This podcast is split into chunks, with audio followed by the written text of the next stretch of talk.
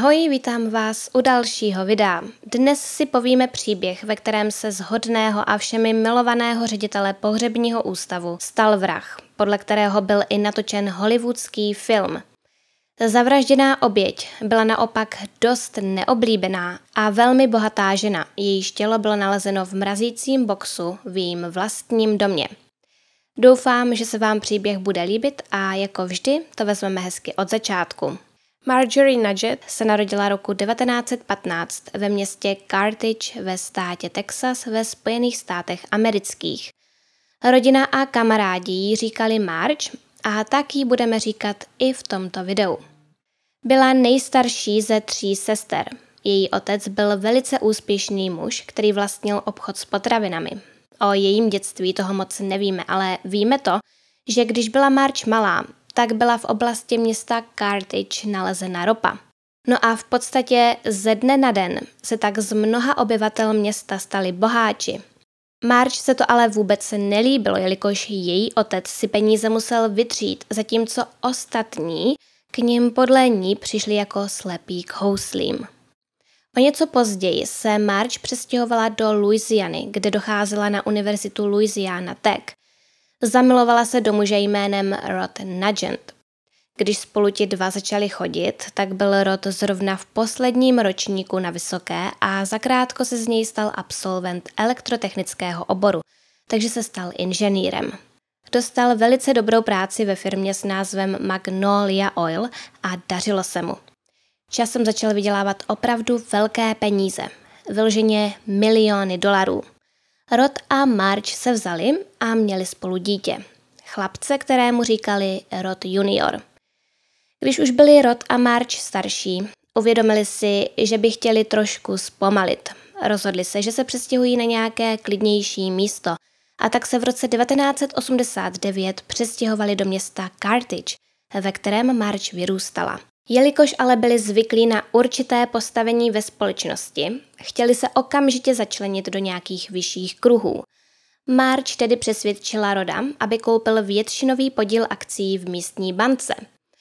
Tomu vysoké postavení rozhodně poskytlo a v bance měl tím pádem velký vliv a začal tam pracovně působit. Jeho prací bylo v podstatě dohlížet na zaměstnance, pracovní procesy a hlavně si musel udržovat dobré vztahy s ostatními investory. A zatímco Roda měli všichni ve městě rádi, March už tolik ne. Nemohla si pomoct a neustále všem připomínala, kolik peněz má. Chlubila se, kde mohla, byla arrogantní a myslela si, že je lepší než všichni ostatní. A říká se, že ji opravdu nikdo ve městě neměl rád. A kdyby to bylo jen to chlubení, tak to by možná nebylo tak strašné, ale Marge byla neskutečně chamtivá a i přesto, kolik peněz měla, například v restauracích nedávala žádná dýška. Když jí přinesli účtenku, tak smlouvala o ceně, jako kdyby si vůbec nemohla dovolit zaplatit. Snažila se to třeba uhrát na to, že jídlo nebylo dostatečně dobré, takže by za něj neměla platit tolik, kolik stálo a podobně. Chovala se prý, jako kdyby jí všechno patřilo.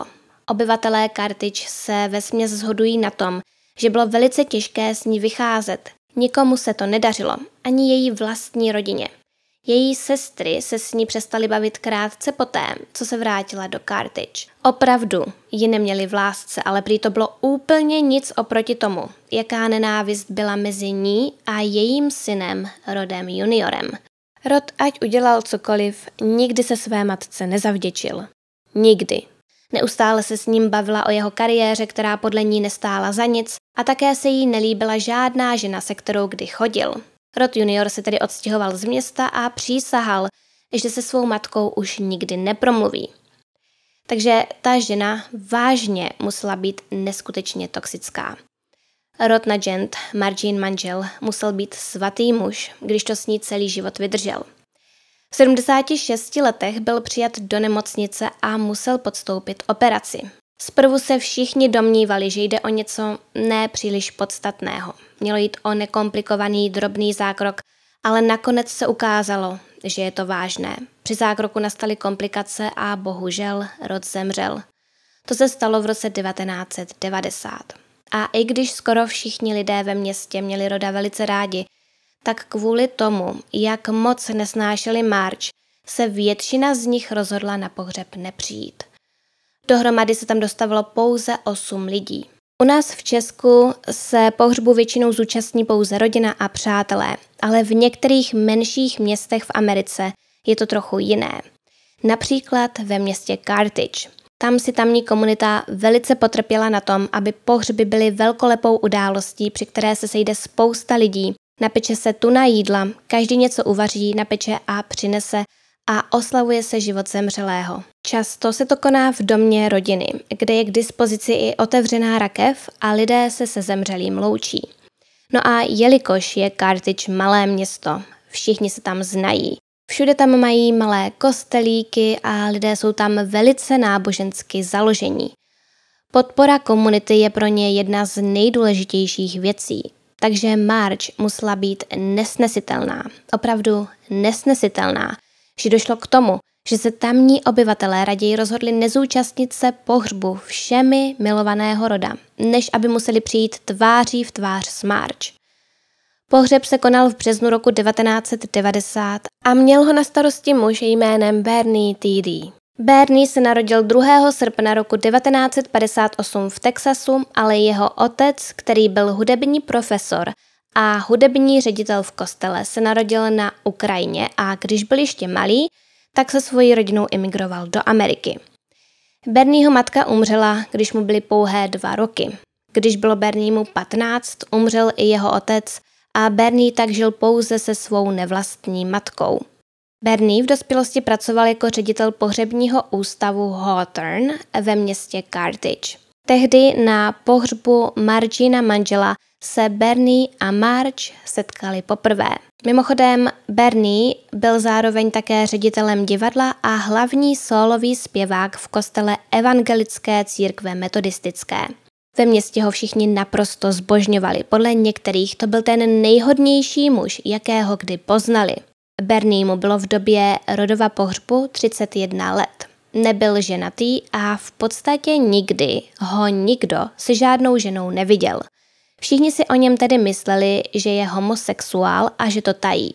Když rodův pohřeb skončil, tak Bernie přišel za March a jako všem vdovám, tak i jí nabídl, že jí kdykoliv s čímkoliv pomůže. A March toho využila. Nejprve si z něj udělala takového poskoka, který pro ní udělal cokoliv, oč požádala. Postupem času se ale začali zbližovat a ona kvůli Berniemu dokonce měla přijít i na pár hudebních vystoupení, na kterých vystupoval. A do té doby byla March velice šetřivá a rozhodně peníze nerozhazovala. S Berniem se to ale změnilo – Dokonce i její chování k ostatním se údajně trošku zlepšilo. V restauracích si už nestěžovala na kvalitu jídla a dávala štědrá dýška. Nejvíc ale začala utrácet v době, kdy spolu s Berným jezdili na výlety. A nebyly to zrovna levné výlety a nebylo jich málo. Nejednou se vydali například do Paříže, do Londýna a na jiná místa v Evropě. A v Carthage se zdržovali už jen velmi málo. March nijak nešetřila, dopřávali si naprostý luxus. Zblížili se natolik, že si lidé ve městě začali povídat, že muž, o kterém si celou dobu mysleli, že je homosexuál, nejspíše udržuje milostný vztah s March. Pak ale lidem došlo, že byl Bernie celou dobu i na ženy, akorát upřednostňoval ty v pokročilém věku. A právě proto vdovám po pohřbech vždy nabízel pomoc. Jen připomínám, že Berniemu bylo v době rodovy smrti 31 let a March bylo 75, takže to je poměrně velký věkový rozdíl. V roce 1993 Bernie odešel ze všech svých zaměstnání a začal pracovat pro March jako obchodní manažer a doprovázel ji na jejich cestách. No a ke konci roku 1996 March dokonce začala posílat peníze na různé charity – Dávala příspěvky tamním kostelům, lidem v nouzi a financovala různé projekty v okolí města. Jednalo se o tisíce a tisíce dolarů. Lidé si mysleli, že ji Bernie úplně změnil a že se z ní stala hodná paní, která se rozhodla se svými penězi nakládat tak, že bude pomáhat ostatním. Mně to docela připomnělo film Vánoční koleda, ale náš příběh nemá dobrý konec. March tedy financovala různé dobročinné projekty ve městě, ale nikdy se nedostavila na žádné slavnostní zahájení. Nikdo ji nevídal. Vždy, když bylo zahájení nějakého projektu, který financovala, přišel pouze Bernie úplně sám. A tím pádem jí lidé nikdy nemohli osobně poděkovat. Děkovali tedy aspoň Berniemu. Všichni si Marginu nepřítomnost prý vysvětlovali tak, že Marge nejspíš pouze potřebuje nabrat energii na další výlet. Prostě se jí nikam nechce a odpočívá doma. Několik měsíců předtím, než Marge začala posílat peníze na charity, přesněji v létě 1996 ale začal zhánět její investiční poradce Lloyd Diller. Jedna z investic zaznamenávala značné zisky a Lloyd potřeboval, aby mu March podepsala nějaké papíry, ale když se jí pokoušel dovolat, nebrala mu to. A trvalo to několik měsíců, přesněji až do půlky února dalšího roku, tedy do února roku 1997, kdy se Lloyd nakonec rozhodl, že půjde March navštívit osobně. Tou dobou už totiž bylo nutné, aby papíry podepsala. Do té doby to prostě tolik nespěchalo a proto mu nějak výrazně nevadilo, že mu nezvedala telefon. Přeci jen byl to pouze její finanční poradce. March pro něj nebyla nikým blízkým, o koho by se měl strachovat. 15. února roku 1997 se tedy Lloyd zastavil u své klientky doma. Jelikož mu nikdo neotvíral, přeskočil plot a podíval se skrze okno dovnitř domu. Uvnitř byla tma a vypadalo to, že v domě nikdo není a proto odešel. Uběhlo dalších pár měsíců a Lloyd začal trochu panikařit. Jednalo se o celý rok, kdy mu March nebrala telefon a neodpovídala na SMS zprávy. Lloyd pojal podezření, že se něco děje. Něco velmi, velmi vážného. 10. srpna roku 1997 proto zašel za okresním státním zástupcem v okresu Penola v Carthage, Denim Davidsonem. Poprosil ho, jestli by se nemohl trochu poptat, co se s March děje. Den tak zašel za předsedou banky. Té banky, kde měla March většinový investiční podíl. Předseda banky Denny mu řekl, že u ní byl pár týdnů zpět kvůli podepsání nějakých dokumentů. Osobně s ní ale nemluvil, jelikož mu otevřel její přítel Bernie, který mu řekl, že je March nevolno a tak leží v posteli. Bernie se ale nabídl, že March papíry donese až do ložnice, aby je mohla podepsat. Poté je donesl zpět podepsané a předseda banky zase odešel. To Denimu vzhledem k tomu, co věděl od Margina investičního poradce Lloyda, přišlo divné. Denny se proto po okolí vyptával dál a zjistil, že by Bernie a Marge zrovna měli být na svatbě Bernieho kamaráda ve Vegas, na které měl Bernie zpívat. Danny sehnal číslo na Bernieho a zavolal mu. Zeptal se, jak se daří Marge a jestli s ním může mluvit. Bernie odpověděl, že tam s ním Marge není um, a že je někde pryč. Danny se ale zajímal dál, jelikož věděl, že doma Marge rozhodně není. Bernie nakonec uvedl, že Marge už několik týdnů leží v nemocnici. Její rodina o tom ale neměla vůbec žádné ponětí. Na otázku, v jaké nemocnici leží a co se s ní děje, Bernie odpověděl jen to, že se jí prý udělalo zle a tak šla do nemocnice na nějaká vyšetření a oni si ji tam nakonec nechali. Bernie ji údajně zapsal do nemocnice mimo město Carthage pod falešným jménem. Řekl, že tak učinil proto, aby se ve městě nešířily povídačky o jejím zdravotním stavu. Její syn Rod měl navíc podle Bernieho zálusk na dědictví a kdyby se o špatném stavu své matky dozvěděl, mohl by se snažit podniknout nějaké kroky proto, aby z Marči dostal co nejvíce peněz. Takže s tímto Bernie přišel potom, co na něj Danny naléhal. Předpokládám, že to myslel tak, že jelikož mezi sebou Marge a její syn neměli úplně dobrý vztah, mohl se s ní její syn chtít ještě před smrtí zblížit, aby o dědictví nepřišel a vytřískal z toho co nejvíce peněz. Ke konci telefonátu Bernie Denny slíbil, že se za pár dní vrátí zpět do města a všechno vysvětlí. Policisté ale nemarnili časem a snažili se March najít pod aliasem, pod kterým ji Bernie údajně zapsal do nemocnice – Nemohli ji ale nikde najít. Čekali tedy na to, až se Bernie vrátí do města a řekne jim, co se děje. Policii velice překvapilo, když se jim po návratu Bernie neozval a tak ho vystopovali. Dopadli ho v jedné tamní pizzerii. Bernie zrovna kupoval pizzu dětem z tamního baseballového týmu jako odměnu za to, že vyhráli zápas. Policisté ho předvedli na výslech a chtěli vědět, proč jim lhal o hospitalizování Marge. V té chvíli se Bernie přiznal, že si to celé vymyslel. Řekl, že Marge není nemocná a neleží v nemocnici. Uvedl, že ve skutečnosti byla několik měsíců předtím unesena. Únosci Berniemu nakázali, ať v žádném případě nekontaktuje policii, jinak je Marge mrtvá. A požadovali také výkupné. Dále uvedl, že neví, kdo by zatím mohl stát, ale má podezření, že by to mohl být Rod junior, Margin syn. V té chvíli se policie rozhodla, že se kvůli důkaznímu materiálu a dalším stopám musí podívat do domu Marge. No a jelikož byl Bernie oficiálně pouze její kamarád, tak policii z právního hlediska nemohl pustit dovnitř domu on. Museli o to nakonec požádat Margie na syna, který ale souhlasil.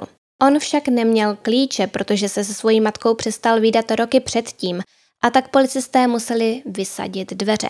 Domovní prohlídka se uskutečnila 18. srpna roku 1997. Během ní policisté objevili něco, na co nebyli připraveni. Bylo to tělo March, které bylo uložené v mrazícím boxu, zaházené zamraženými potravinami. A z na syna se okamžitě stal hlavní podezřelý. Policisté se domnívali, že svoji matku zabil proto, aby zdědil její peníze, což mě osobně nedává moc smysl, protože v tom případě by její syn nejspíše chtěl, aby se vědělo, že je March mrtvá a netajil by to skoro rok.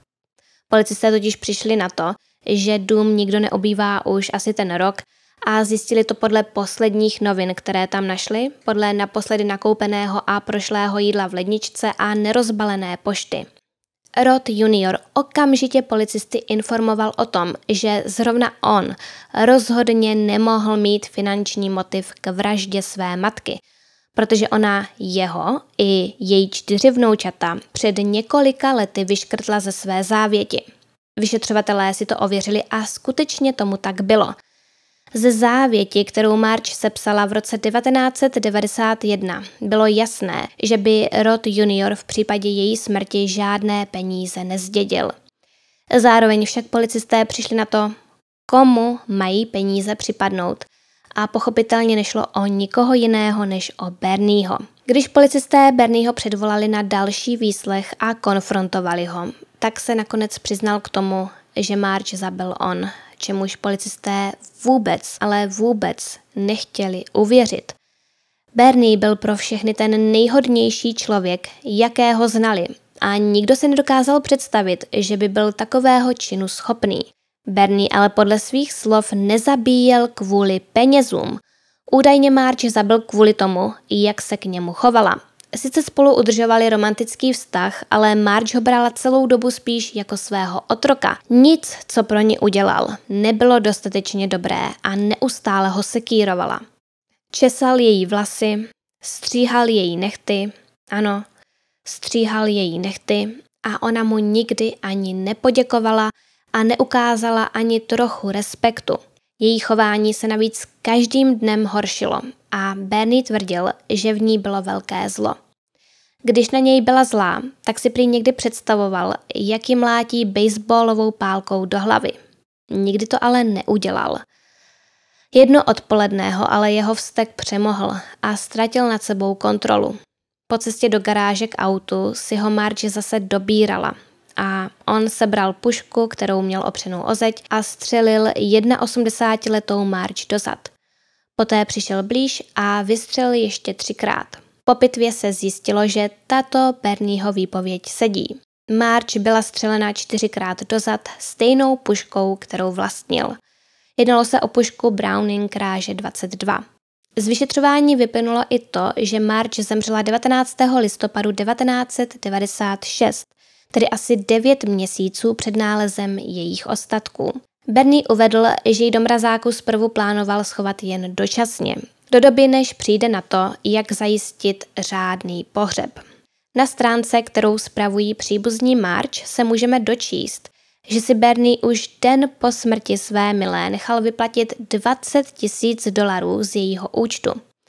Všechny ty peníze, které měla March měsíc předtím darovat, ve skutečnosti daroval Bernie jejím jménem. March už byla tou dobou mrtvá. No a tak to vypadá, že se March ve skutečnosti nikdy nezměnila. Až do poslední chvíle byla tou zlou ženou, kterou ve městě nikdo neměl rád. Okresní státní zástupce Danny Davidson neváhal a okamžitě Bernieho obvinil z vraždy prvního stupně. Ve městě to vyvolalo naprostý rozruch. I když se Bernie přiznal, tak tomu celému lidé prostě nevěřili. Nedokázali si představit, že by někdo tak hodný jako Bernie mohl vraždit. Lidé se často scházeli v kostele a modlili se za to, aby Bernie nebyl odsouzený. Dokonce vybrali 1,5 milionu dolarů na jeho kauci. Když se ale k této hranici blížili, soudce kauci zvýšil na 2,7 milionů dolarů, jelikož přičetl obvinění z krádeže. Protože nesmíme zapomínat, že Bernie ty Marginy peníze vlastně kradl. A nebylo to tak, že by opravdu všechny peníze dával potřebným. Spoustu peněz utratil sám za sebe. Koupil se například i drahý vodní skútr. Celkově prý z jejich peněz utratil okolo 3 milionů dolarů jen za 9 měsíců. Když o něco později policie prohledávala Bernieho dům, učinila velice zajímavý objev. Našli hned několik VHS kazet, na kterých byly zvětšněné milostné aktivity mezi Berniem a několika různými muži. V každém videu prý byl s někým jiným. Podle důkazů byla více než půlka těch mužů z města Carthage.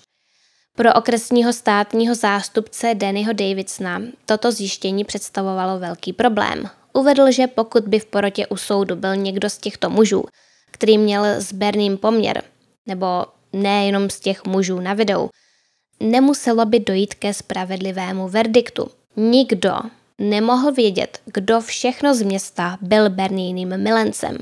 Toto zjištění a fakt, že byl Bernie všemi ve městě milován, nakonec vedli k tomu, že byl soud přesunut do jiného okresu. Přesněji do St. Augustine, což je přibližně 75 kilometrů od města Cardiff. Clifton Holmes, právní zástupce Bernieho, se snažil u soudu vyjednat dohodu. Tvrdil, že to nebylo vyloženě tak, že by March eh, v době vraždy Bernieho fyzicky napadla, ale tak, že ho napadala psychicky.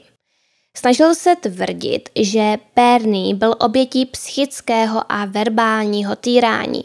Marge ho neustále ponižovala a svým chováním ho dostala až do bodu, kdy ztratil kontrolu a zabil ji. Zástupce se snažil porotu přesvědčit o tom, že se nejednalo o žádnou chladnokrevnou, plánovanou vraždu.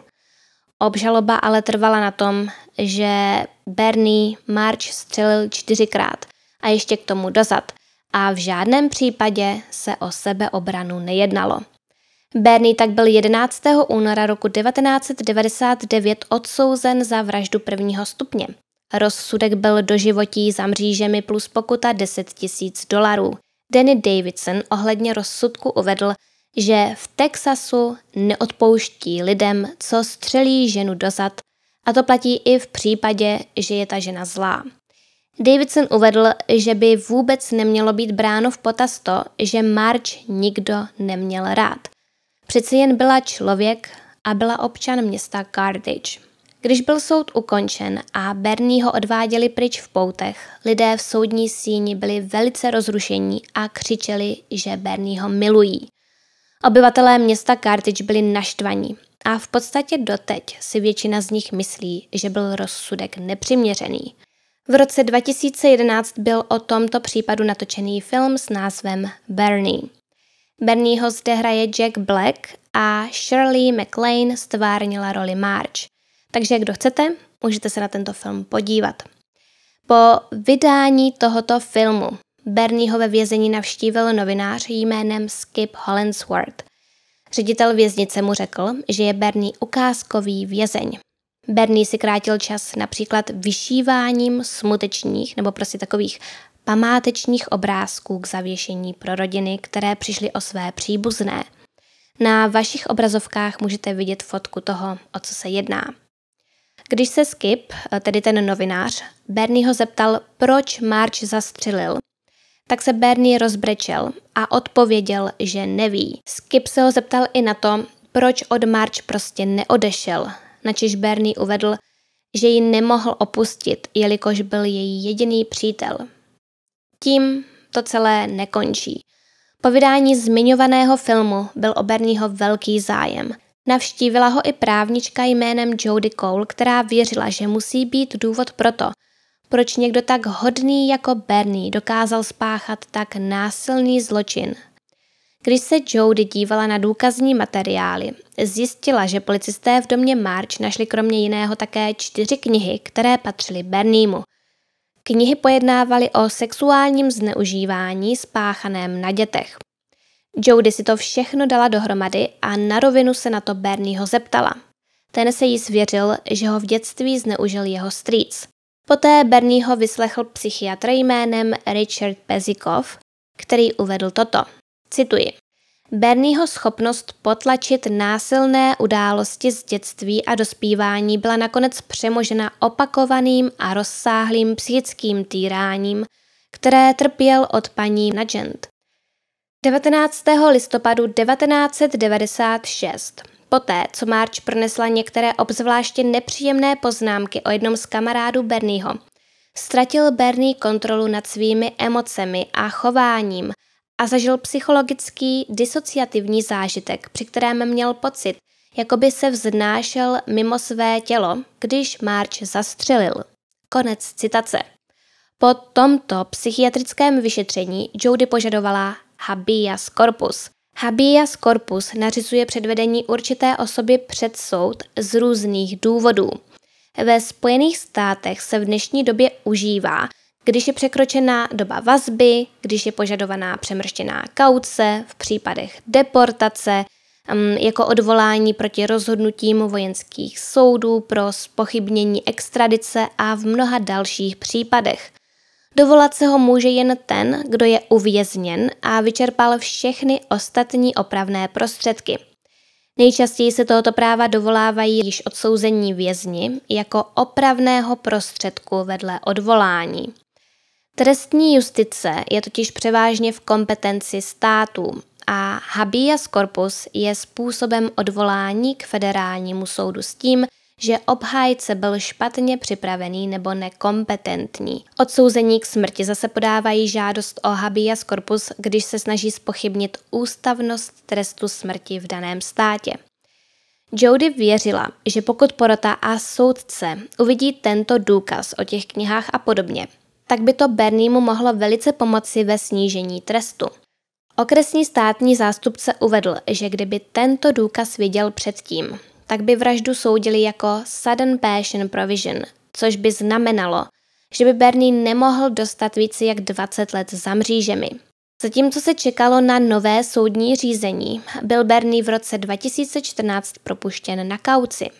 Rodina March se nechala slyšet, že s propuštěním nesouhlasí a Rod Junior, její syn, dokonce uvedl, že Bernie March naschvál držel stranou od její rodiny, aby s nimi úplně přerušila kontakt. Její příbuzní tedy najednou tvrdili, že Bernie byl důvodem toho, proč se rodinné vztahy zhoršily. Dokonce jsem našla již zmiňovaný web marjorienajet.com, který je spravován příbuznými Marge. A na stránce se píše, že se kvůli hollywoodskému filmu z Bernieho, z vraha, stala celebrita a texaský soudní systém je teď kvůli tomuto filmu zaujatý, nebo jakoby byl. Margina vnučka promluvila u soudu, který se konal 6. dubna 2016, takže to znamená, že byl Bernie celé dva roky na svobodě. A ona uvedla, že se o ní její babička Marge hezky starala, že byla silná, hodná a nezávislá žena, na kterou všichni jen hází špínu kvůli přetvářce Bernieho a kvůli tomu, že se z toho celého nešťastného příběhu stala předloha pro hollywoodský film. Přiložený záznam toho, jak Margina vnučka vypovídá u soudu, najdete na mém Patreonu. Jedná se o záznam, který můžete najít právě i na té stránce majorinudget.com, ale u mě to budete mít jakoby i přeložené. No, ve prospěch Bernieho ale svědčili snad všichni svědci, samozřejmě kromě Marginy rodiny, ale valná většina lidí byla a nejspíše i je přesvědčená o tom, že je to hodný muž. Během těch dvou let, co byl na svobodě, nebral žádné drogy, nepil alkohol, pravidelně chodil na terapie, neporušil žádný zákon a dokonce se převlékl za Santa Clause, aby dětem dával dárky, což můžeme vnímat i trošku jinak. Sám Bernie uvedl, že se nebojí rozsudku. Můžou prý uvěznit jeho tělo, ale nikdy neuvězní jeho ducha. Spousta lidí tedy měla za to, že je naprosto napravený a nikdy by nic podobného znovu neudělal. Posudek od jiného psychiatra, kterého povolala obžaloba, byl ale pro mnohé zarážející. V posudku se psalo, že za Bernieho skutky nemůže žádné trauma z dětství. Byla mu diagnostikovaná antisociální porucha a narcisismus. Obhájci si stáli za tím, že by měl Bernie už zůstat na svobodě, nebo by si měl odsedět ještě další tři roky za mřížemi a to by dohromady dávalo těch 20 let odnětí svobody. Obhájci uvedli, že je Bernie vyléčený a je prospěšný pro svoji komunitu. Ale soud to viděl jinak. Bernie opět dostal do životí. Trest si momentálně odpikává ve vězení s maximální ostrahou v Connelly Unit v Texasu a v roce 2029 může podat žádost o podmíněné propuštění. Tou dobou mu bude 71 let. Momentálně v době natáčení tohoto videa by mu mělo být 63. Co si o tomto případu myslíte vy? Myslíte si, že si Bernie zasloužil ten trest, který dostal, nebo by měl být propuštěný? Myslíte si, že byl opravdu hodným člověkem, který pomáhal své komunitě, nebo to byl vypočítavý lhář, který využil staré a důvěřivé Marč, odříznul ji od její rodiny a chtěl získat její peníze? Já si myslím, že je to něco mezi tím. Myslím si, že March byla nesnesitelná a arrogantní a myslím si, že kvůli tomu neměla nejlepší vztahy s rodinou, ale rozhodně si myslím i to, že Bernie není žádný svatoušek. Ano, dával peníze na charitu, ale podle mě vedl divný jakýsi dvojí život a měl i jinou tvář, než jen tu, kterou ukazoval své komunitě. Ale těžko říct. Myslím, že do životí možná dostat nemusel. On dostal, mm, tuším přesněji, jakoby mm, trest 99 let nebo do životí. Ale to je v podstatě do životí, že jo. Určitě mi dejte vědět, co si o tom všem myslíte vy, napište mi to prosím do komentářů a pokud se vám toto video líbilo, dejte mu prosím like, odebírejte můj kanál a zapněte si upozornění na nová videa kliknutím na ikonku zvonku hned vedle tlačítka odebírat. Podobná videa vydávám opravdu pravidelně a pokud se chcete dozvědět více informací o mé tvorbě, například pokud chcete s předstihem znát témata dalších krimi příběhů, nebo chcete vidět více informací o mém merči, můžete mě sledovat na Instagramu. Profil nese název krimi.příběhy.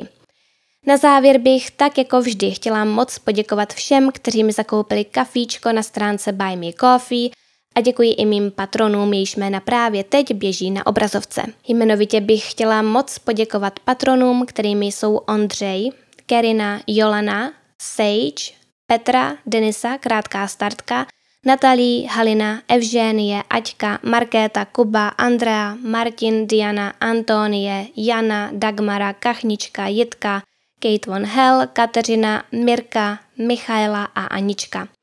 Všem vám děkuji za zhlédnutí a komentáře a uvidíme se zase příště.